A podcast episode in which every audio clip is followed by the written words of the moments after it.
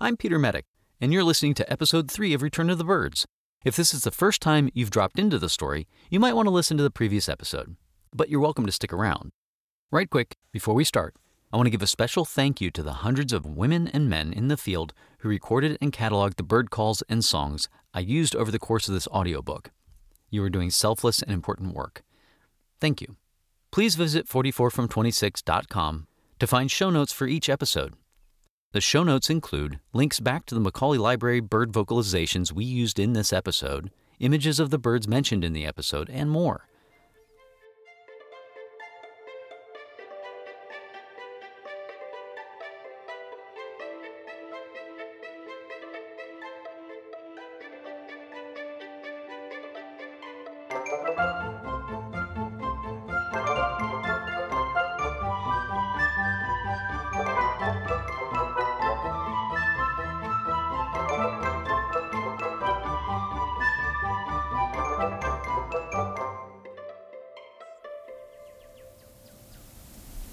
With me, the cuckoo does not arrive till June. And often the goldfinch, the kingbird, the scarlet tanager delay their coming till then. In the meadows, the bobolink is in all his glory.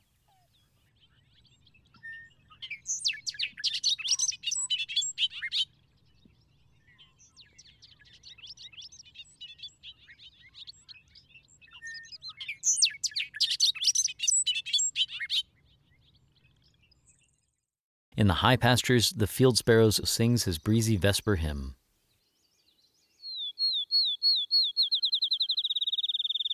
And the woods are unfolding to the music of the thrushes.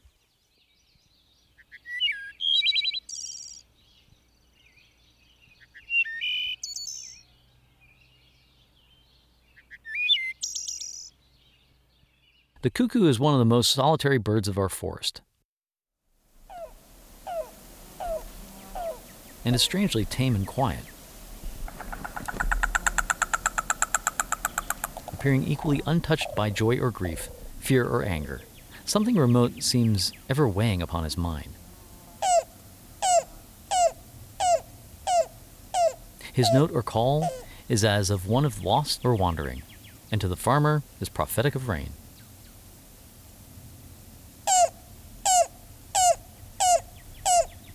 Amid the general joy and the sweet assurance of things, I love to listen to the strange clairvoyant call, heard a quarter of a mile away from the depths of the forest.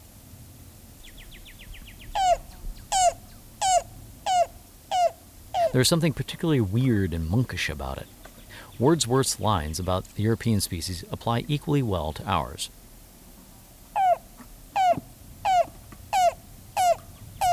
Quote, O blithe newcomer, I have heard, I hear thee and rejoice. O cuckoo, shall I call thee bird? Or but a wandering voice? Why am I lying in the grass? Thy loud note smites my ear. From hill to hill it seems to pass, at once far off and near. Thrice welcome, darling of the spring, even yet thou art to me no bird, but an invisible thing, a voice of mystery. End quote.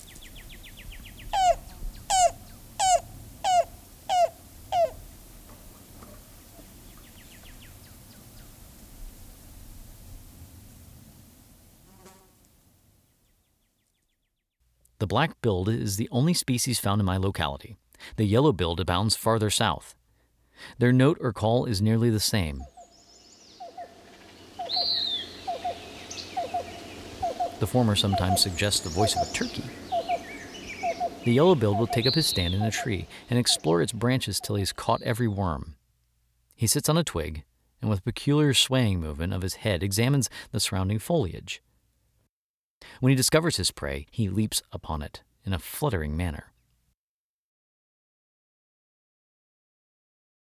In June, the black-billed makes a tour through the orchard and garden, regaling himself upon the cankerworms. At this time, he's one of the tamest of birds and will allow you to approach within a few yards of him. I've even come within a few feet of one without seeming to excite his fear or suspicion. He is quite unsophisticated, or else royally indifferent.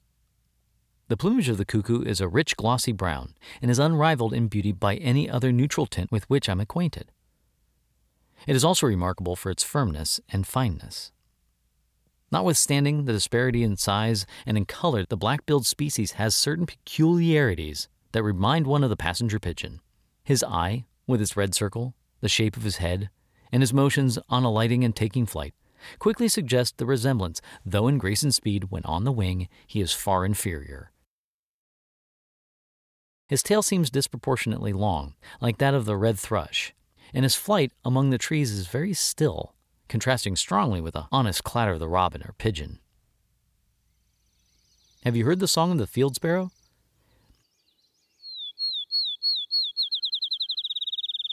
If you've lived in a pastoral country with broad upland pastures, you could hardly have missed him. Wilson, I believe, calls him the grass finch,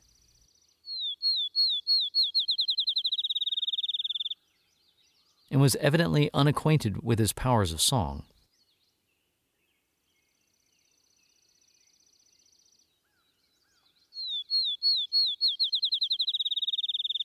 The two white lateral quills in his tail and his habit of running and skulking a few yards in advance of you as you walk through the fields are sufficient to identify him.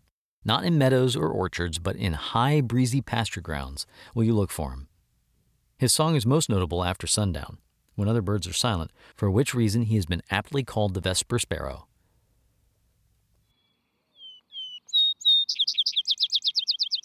The farmer following his team from the field at dusk catches his sweetest strain. His song is not so brisk and varied as that of the song sparrow, being softer and wilder, sweeter and more plaintive. Add the best parts of the lay of the latter to the sweet vibrating chant of the wood sparrow,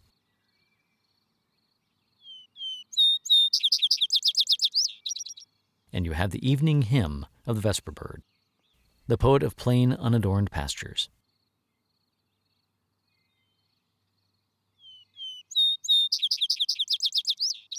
Go to those broad, smooth, uplying fields where the cattle and sheep are grazing, and sit down in the twilight on one of these warm, clean stones, and listen to his song.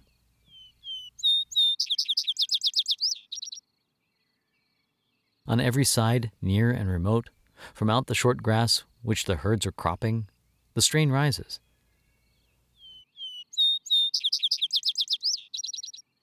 Two or three long, silver notes of peace and rest, ending in some subdued trills and quavers, constitute each separate song.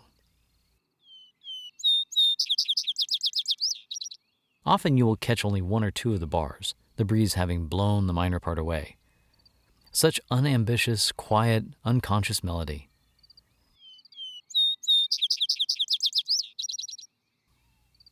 It is one of the most characteristic sounds in nature.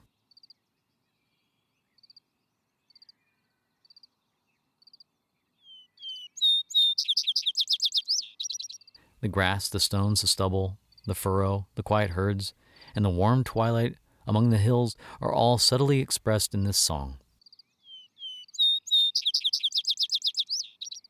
This is what they are at last capable of.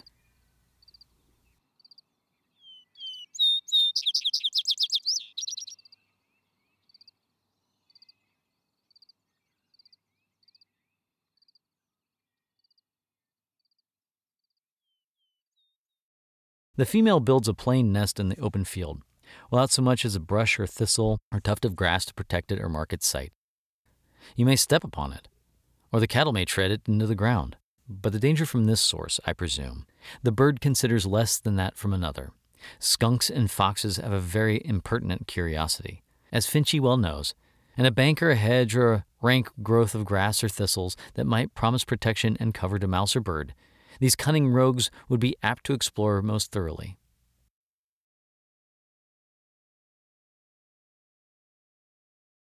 The partridge is undoubtedly acquainted with the same process of reasoning, for, like the vesper bird, she too nests in open, unprotected places, avoiding all show of concealment, coming from the tangled and most unpenetrable parts of the forest to the clean, open woods, where she can command all the approaches and fly with equal ease in any direction.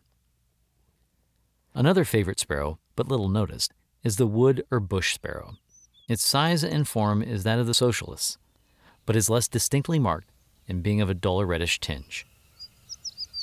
He prefers remote, bushy, heathery fields, where his song is one of the sweetest to be heard.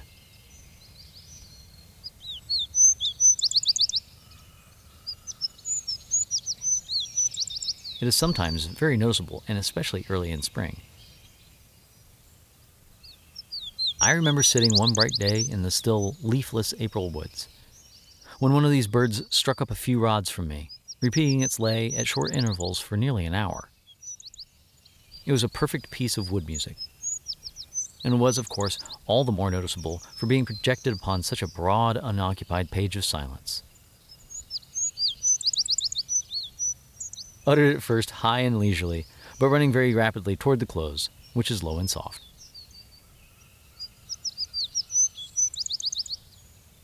Still keeping among the unrecognized, the white eyed vireo, or flycatcher, deserves particular mention. The song of this bird is not particularly sweet and soft. On the contrary, it's a little hard and shrill, like that of the indigo bird or oriole.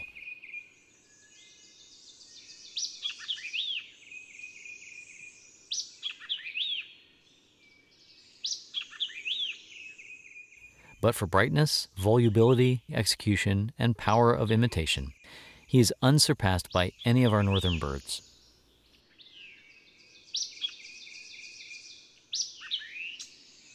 His ordinary note is forcible and emphatic, but, as stated, not especially musical.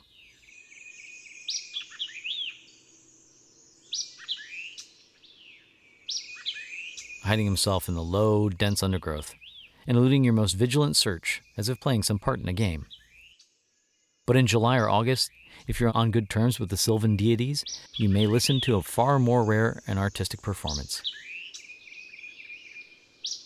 Your first impression will be that cluster of azalea or that clump of swamp huckleberry conceals three or four different songsters, each vying with the others to lead the chorus.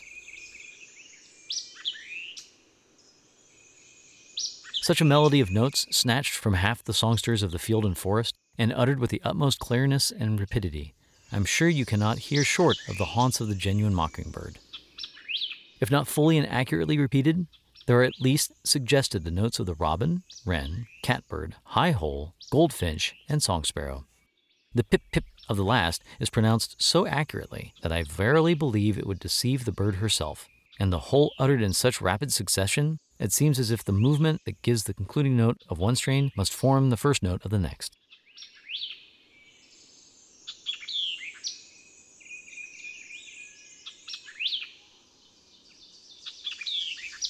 The effect is very rich, and to my ear, entirely unique.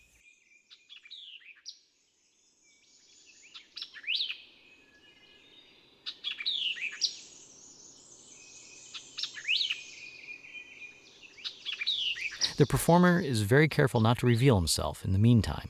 Yet, there is a conscious air about the strain that impresses me, with the idea that my presence is understood and my attention courted. A tone of pride and glee, and occasionally of bantering, is discernible.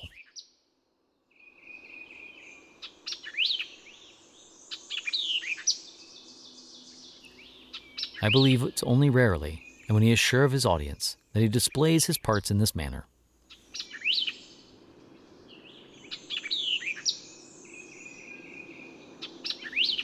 You are to look for him, but not in tall trees or deep forests, but in low, dense shrubbery about wet places, where there are plenty of gnats and mosquitoes.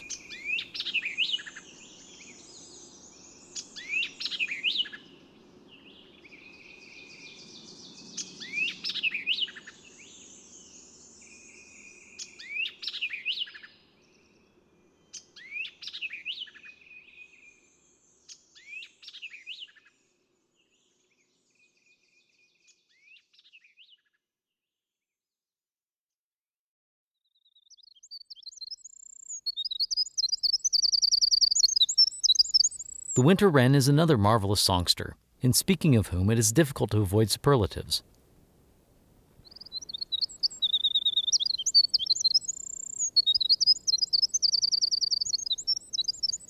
He is not so conscious of his powers and so ambitious of effect as the white eyed flycatcher.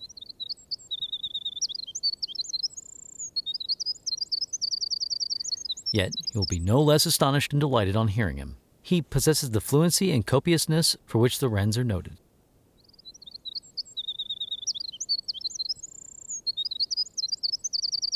And besides those qualities, and what is rarely found conjoined with them, a wild, sweet, rhythmical cadence that holds you entranced.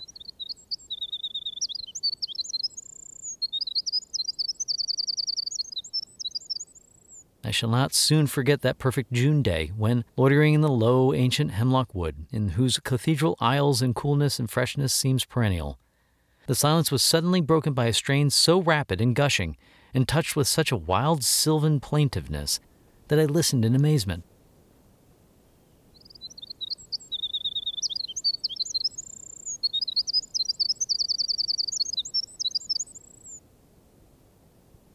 And so shy and coy was the little minstrel that it came twice to the woods before I was sure to whom I was listening.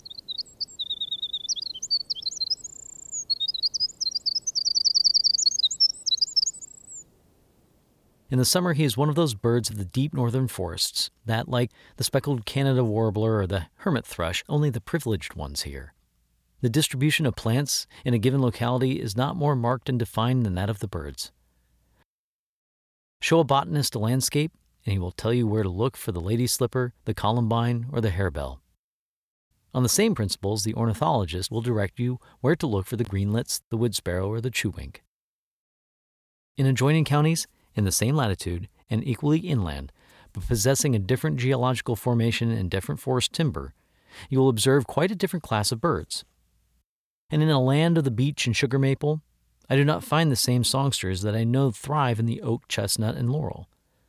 In going from a district of the old Red sandstone to where I walk upon the old plutonic rock not fifty miles distant, I miss in the woods the veery, the hermit thrush, the chestnut sided warbler, and the blue backed warbler, the green backed warbler, the black and yellow warbler, and many others and find in their stead the wood thrush, the chewink, the redstart, the yellow throat, the yellow breasted flycatcher, the white eyed flycatcher, the quail, and the turtle dove.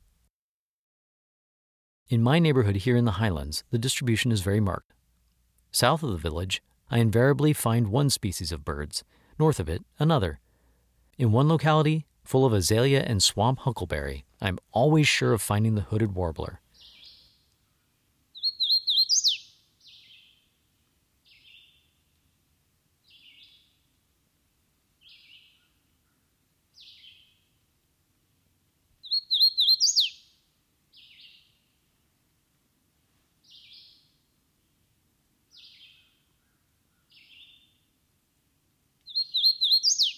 In a dense undergrowth of spice brush, witch hazel, and alder, I meet the worm eating warbler.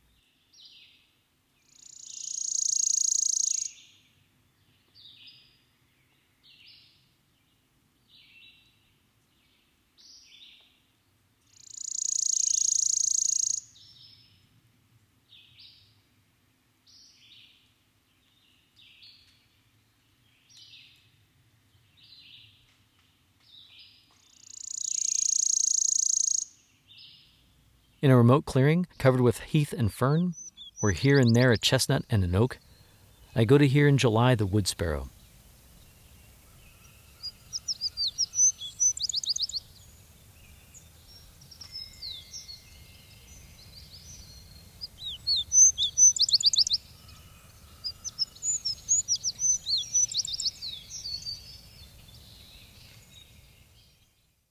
And returning by a stumpy shallow pond, I am sure to find the water thrush.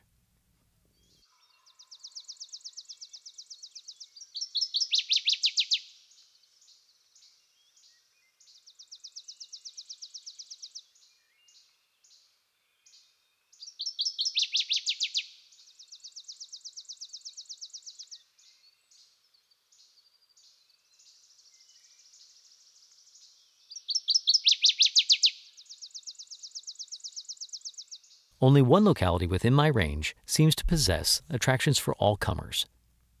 Here one may study almost the entire ornithology of the state. It is a rocky piece of ground, long ago cleared, but now fast relapsing into wilderness and freedom of nature, and marked by those half cultivated, half wild features which birds and boys love.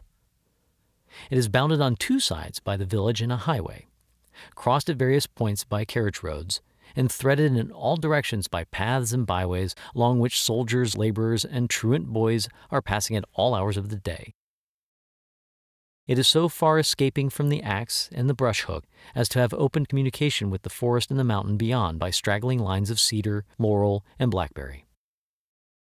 The ground is mainly occupied with cedar and chestnut, with an undergrowth, in many places, of heath and bramble.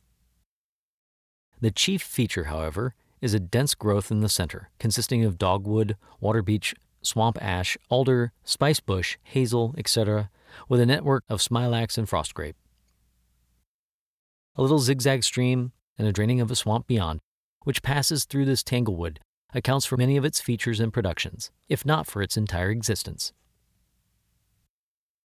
Birds that are not attracted by the heath or the cedar and chestnut are sure to find some excuse for visiting this miscellaneous growth in the center. Most of the common birds literally throng this Idlewild, and I've met here many of the rarer species, such as the great crested flycatcher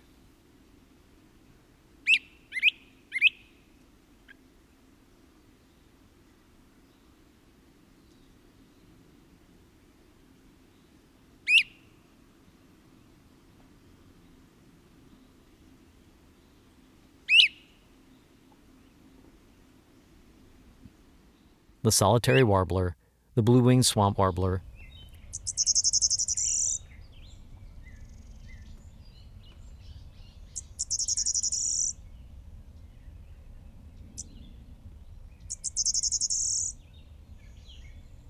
the worm-eating warbler, the fox sparrow, etc. The absence of all the birds of prey and the great number of flies and insects, both the result of proximity to the village, are considerations which no hawk fearing, peace loving minstrel passes over lightly. Hence the popularity of the resort. But the crowning glory of all these robins, flycatchers, and warblers is the wood thrush.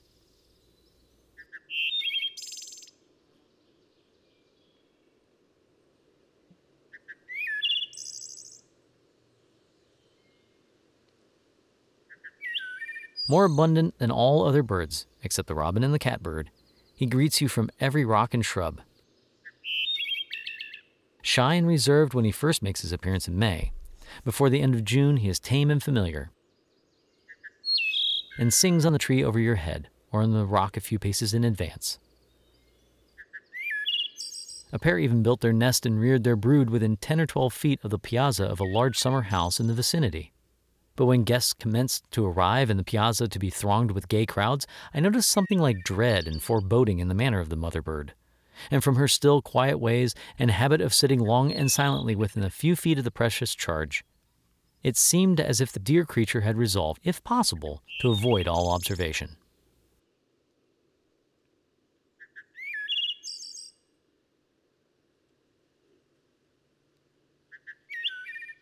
If we take the quality of melody as the test, the wood thrush, hermit thrush, and the veery thrush stand at the head of our list of songsters.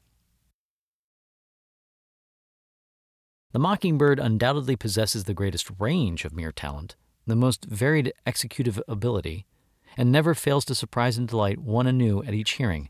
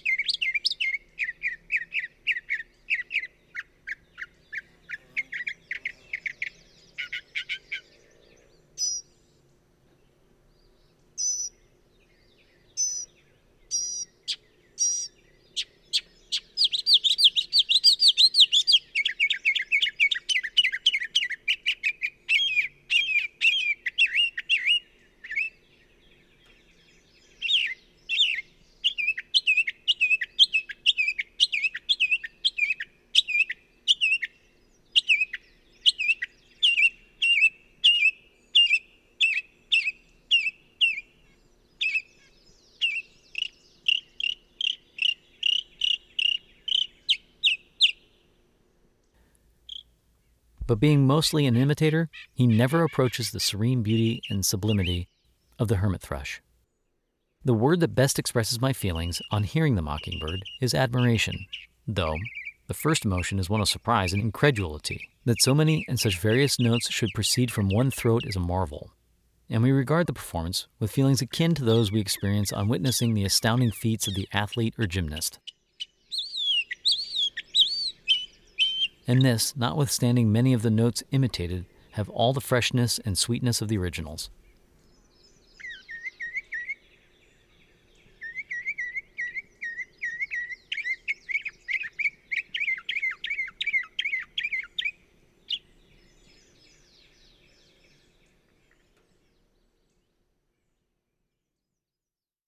The emotions excited by the songs of these thrushes belong to a higher order, springing as they do from our deepest sense of beauty and harmony of the world.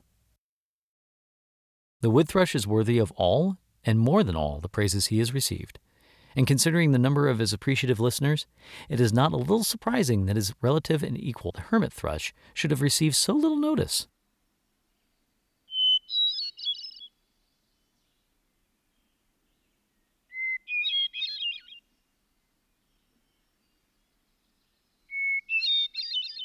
Both great ornithologists, Wilson and Audubon, are lavish in their praises of the former, but have little or nothing to say of the song of the latter.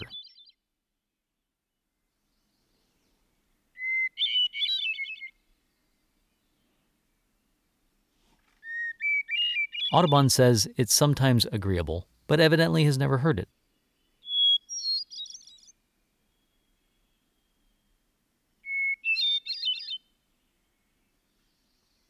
Nuttall, I'm glad to find, is more discriminating and does the bird fuller justice.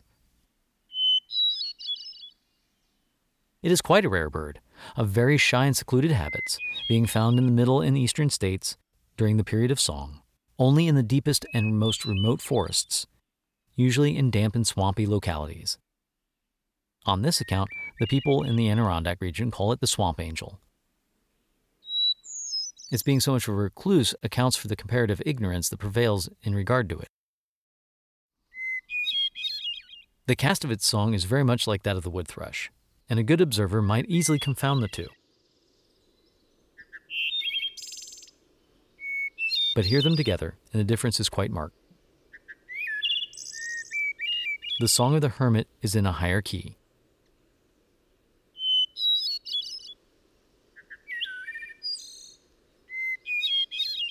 and is more wild and ethereal.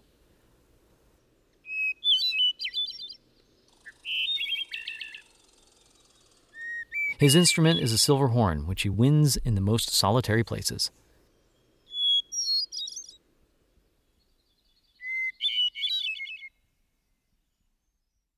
The song of the wood thrush is more golden and leisurely. Its tone comes near to that of some rare stringed instrument.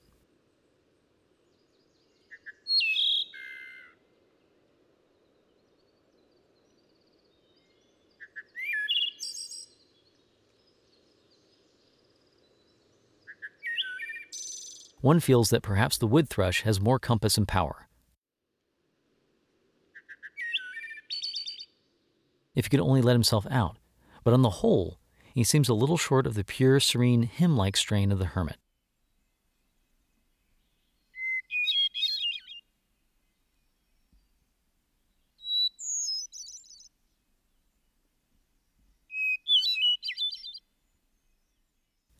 Yet those who have heard only the wood thrush may well place him first on the list.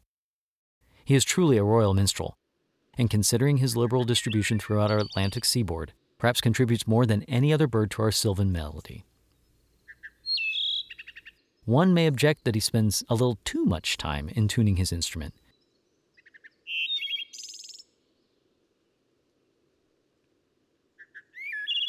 Yet his careless and uncertain touches reveal its rare compass and power. He is the only songster of my acquaintance, excepting the canary, that displays different degrees of proficiency in the exercise of his musical gifts. Not long since, while walking one Sunday in the edge of an orchard adjoining a wood, I heard one that so obviously and unmistakably passed all of his rivals that my companion, though slow to notice such things, remarked it wonderingly.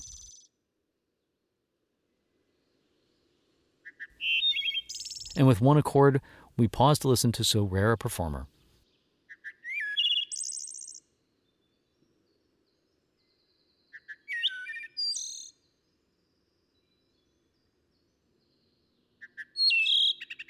It was not different in quality so much as in quantity. Such a flood of it, such copiousness, such long, trilling, accelerating preludes. Such sudden, ecstatic overtures would have intoxicated the dullest ear. It was really without a peer, a master artist. Twice afterwards, I was conscious of having heard the same bird.